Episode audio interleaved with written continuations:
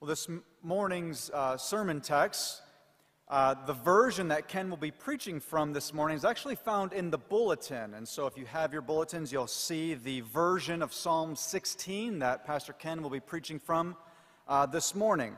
And I'll begin reading at verse 1 of Psalm 16. Keep me safe, O God, for in you I take refuge. I say to the Lord, You are my Lord. Apart from you, I have no good thing. I say of the holy people who are in the land, They are the noble ones in whom is all my delight. Those who run after other gods will suffer more and more. I will not pour out libations of blood to such gods or take up their names on my lips. Lord, you alone are my portion and my cup. You make my lot secure. The boundary lines have fallen for me in pleasant places. Surely I have a delightful inheritance. I will praise the Lord who counsels me. Even at night, my heart instructs me. I keep my eyes always on the Lord. With him at my right hand, I will not be shaken. Therefore, my heart is glad and my tongue rejoices. My body also will rest secure, because you will not abandon me to the grave, nor will you let your faithful one see decay. You make known to me the path of life. You will fill me with joy in your presence, with eternal pleasures at your right hand. A thousand years after David wrote that poem, the Apostle Peter, after Christ's resurrection, saw new significance in the words of Psalm 16. In Acts chapter 2, Peter said, Men of Israel, listen to this.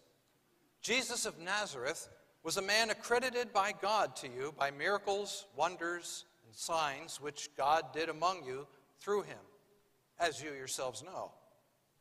This man was handed over to you by God's set purpose and foreknowledge, and you, with the help of wicked men, put him to death by nailing him on the cross. But God raised him from the dead, freeing him from the agony of death, because it was impossible for death to keep its hold on him. David said about him, I saw the Lord always before me. Because he is at my right hand, I will not be shaken. Therefore, my heart is glad and my tongue rejoices. My body also will live in hope, because you will not abandon me to the grave, nor will you let your Holy One see decay. You have made known to me the paths of life and will fill me with joy in your presence.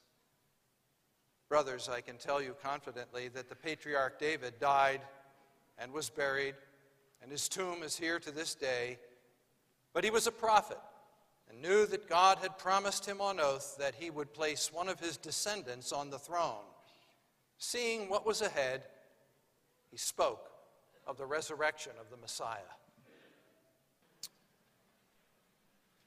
Robert's hands are twisted and his feet worthless.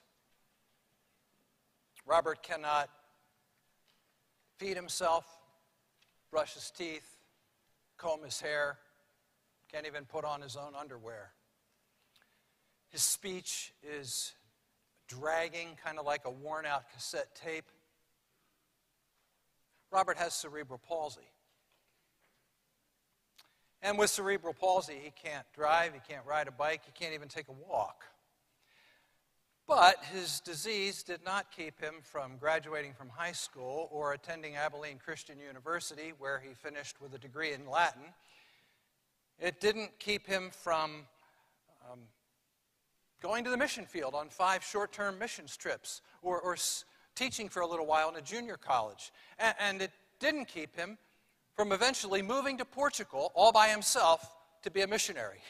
He rented a hotel room, found a, a cook that would feed him after rush hour, found a tutor who would help him learn Portuguese.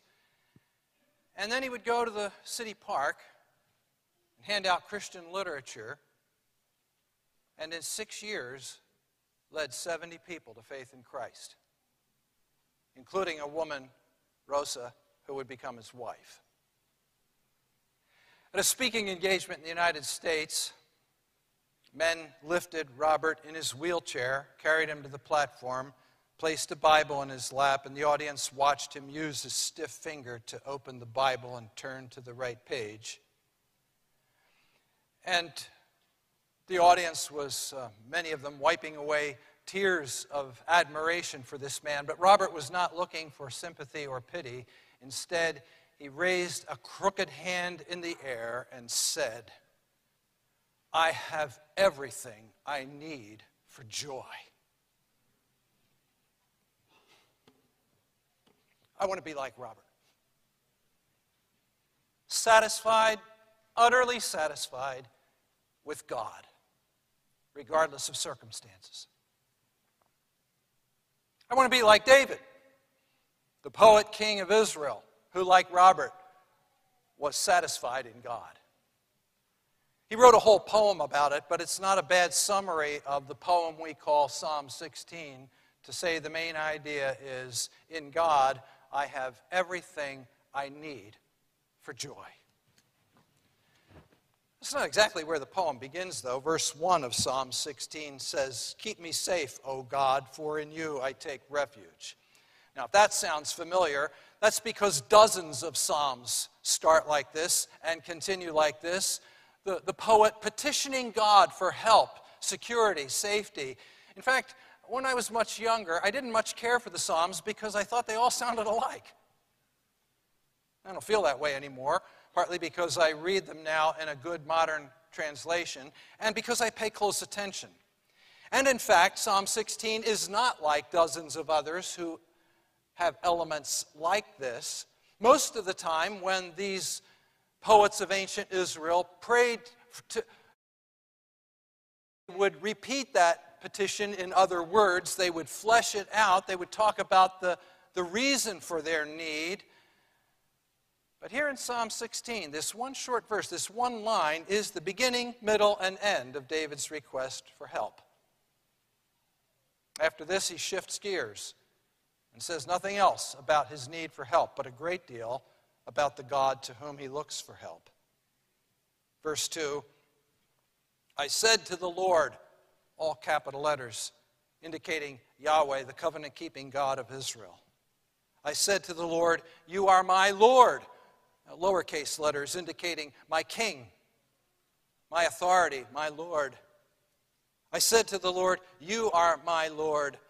Apart from you, I have no good thing.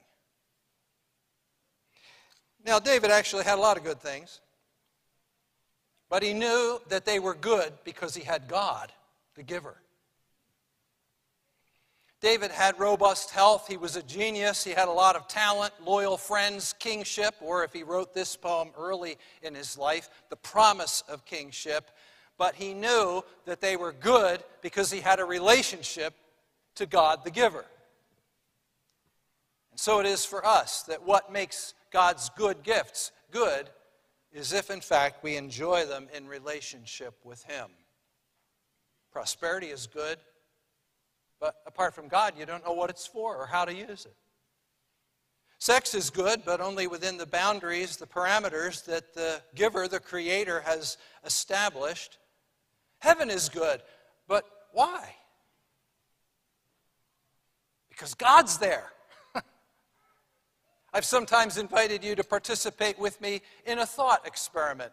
Imagine that God gives you a choice. Now, he'll never really do this, but imagine that God says to you, I will let you come to heaven where there will be a perfect climate, perfect health, your friends will be there, no death, no sorrow, except you will never see me.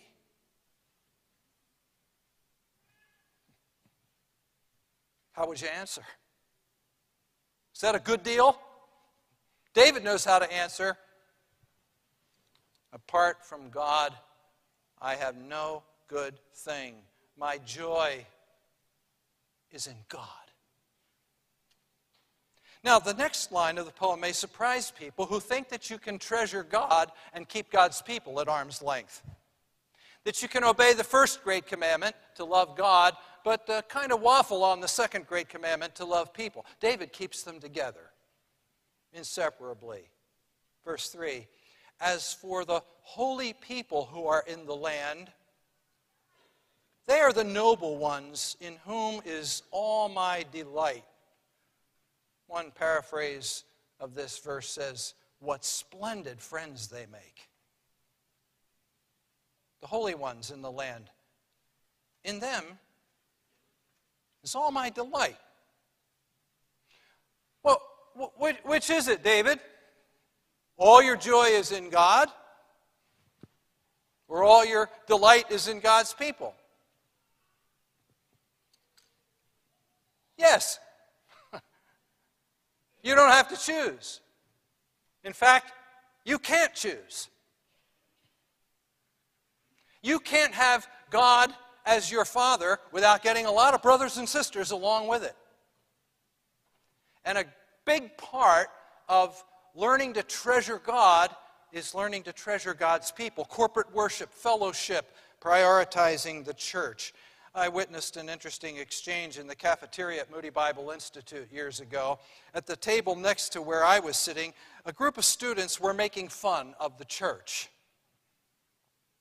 And let's face it, that's pretty easy to do.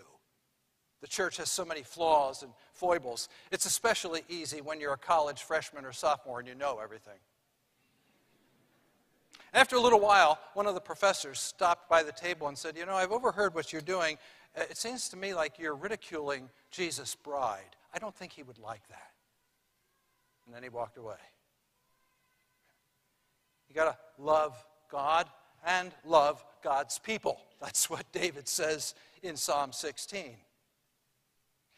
We used to have a handyman who we really liked. He was pleasant to be around, he was reliable, he did good work. But one day he, he reneged on, a, on an appointment to come to our house and fix something that he said he would fix for us.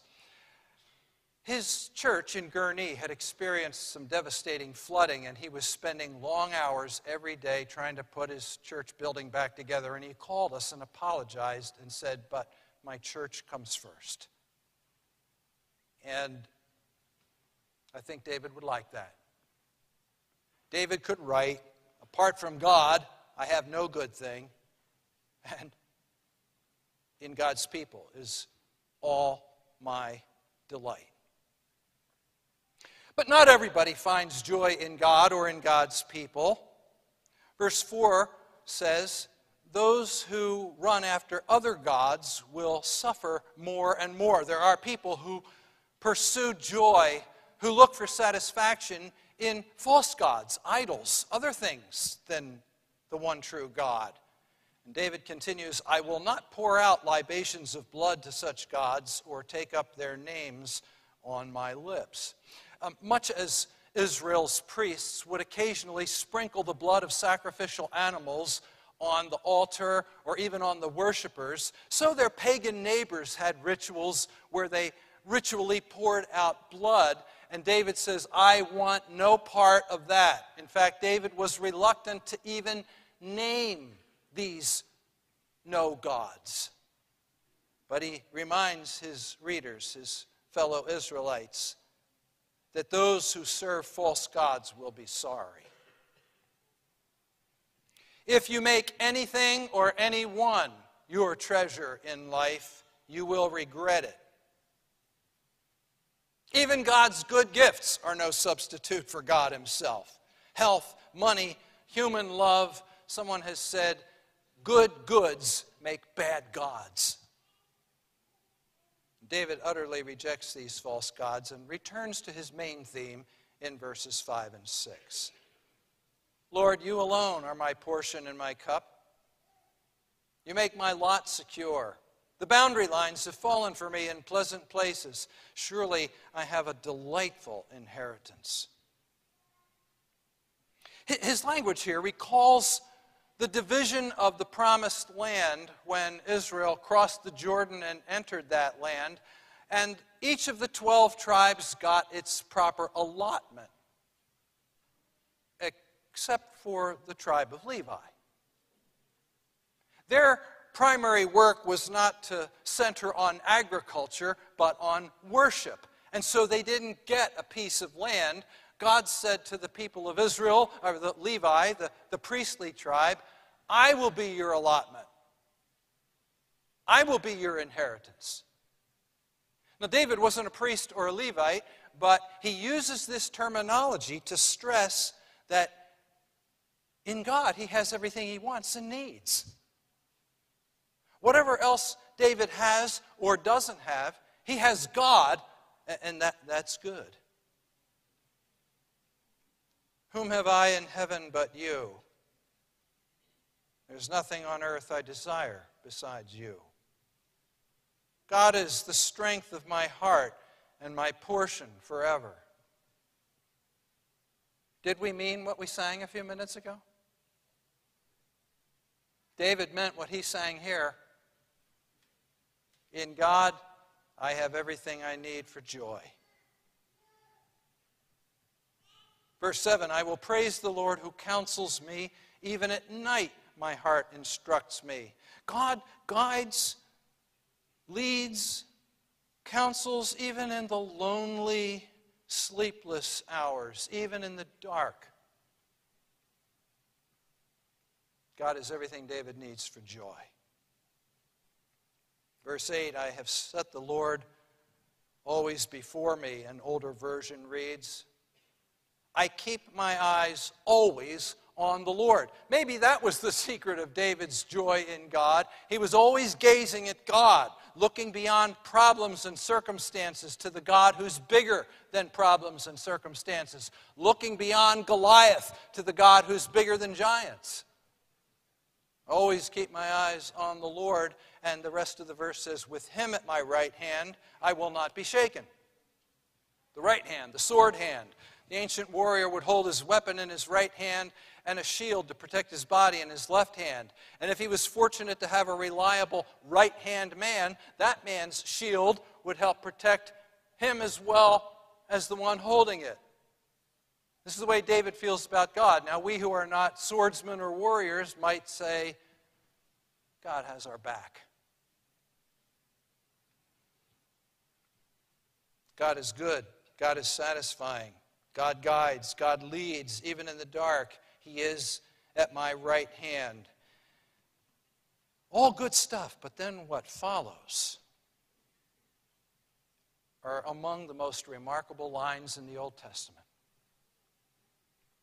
David expresses what sounds like Easter hope.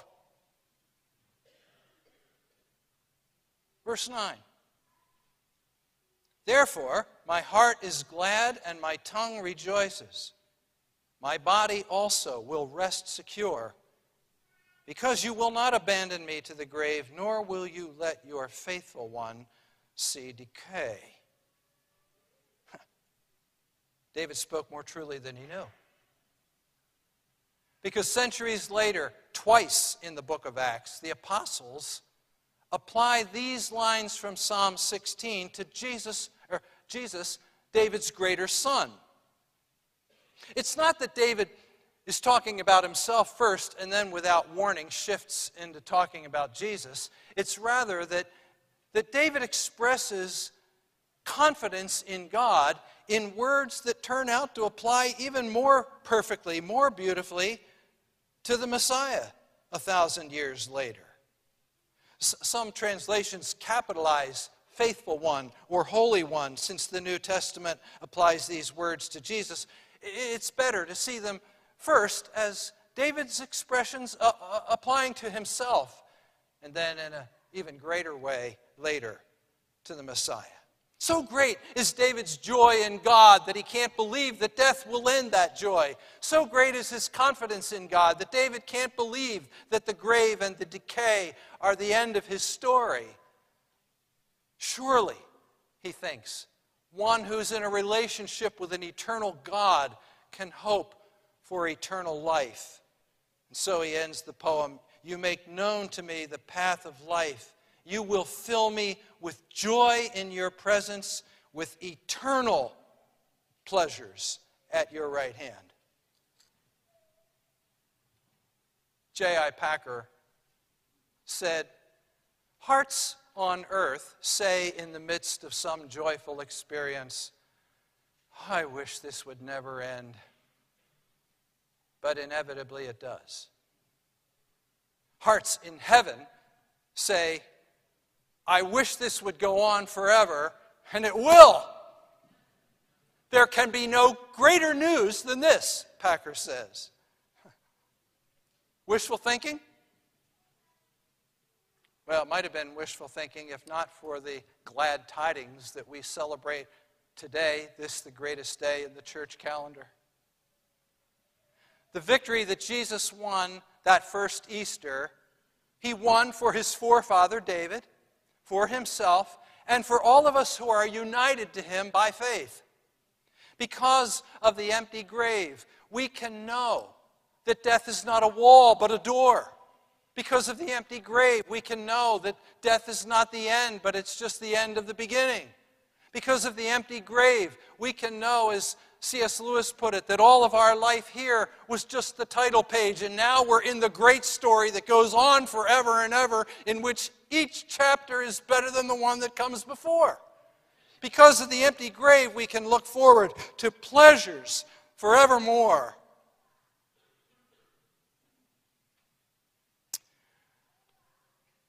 I started out by saying, I want to be like Robert.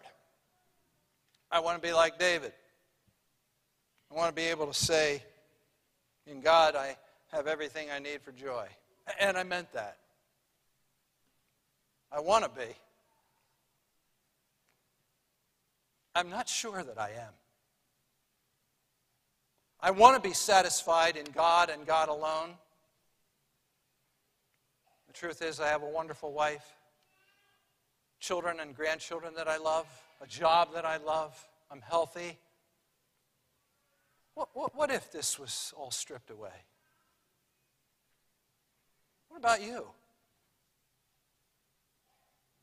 Are we satisfied, utterly satisfied, delighted in God? I at least want to want to be. So I pray for myself and these, my brothers and sisters, that you would satisfy us with yourself in time and eternity. Help us to keep our eyes on you always. Help us to mean what we sing. You are my all in all. You are the treasure that I seek. Be thou my vision, O Lord of my heart. Not be aught else to me, save that thou art. I pray in the name of the risen Messiah, whose Easter victory assures us of eternal pleasures at your right hand.